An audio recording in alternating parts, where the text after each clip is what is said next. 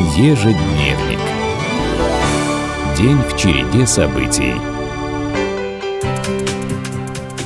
14 апреля на календаре. И на эту дату в далеком 1618 году в историю вписано событие, важное для страны и, конечно, для наших сибиряков.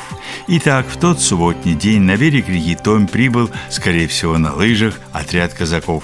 Сразу же служилые люди приступили к возведению укрепления Кузнецкого острога на месте будущего города Новокузнецк.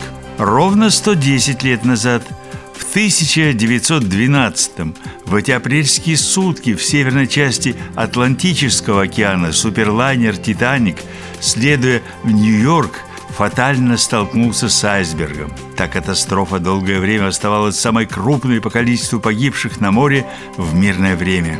14 апреля 1961 вошло в историю замечательным событием – во знаменование первого в мире космического полета человека учреждено почетное звание «Летчик-космонавт СССР».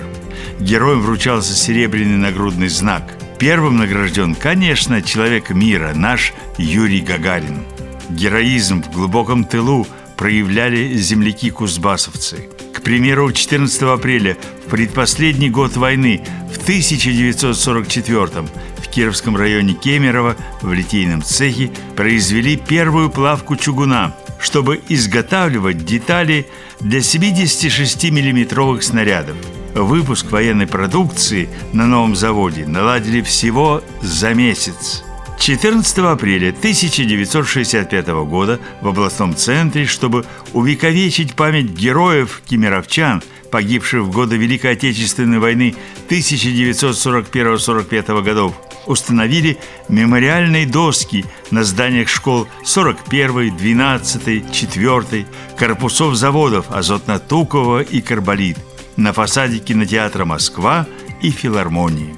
Среди рожденных 14 апреля ярких личностей назовем Петра Столыпина, автора прежде всего аграрной реформы, которой дали имя Столыпинская, с частной крестьянской земельной собственностью – он же способствовал введению в стране всеобщего начального образования, веротерпимости.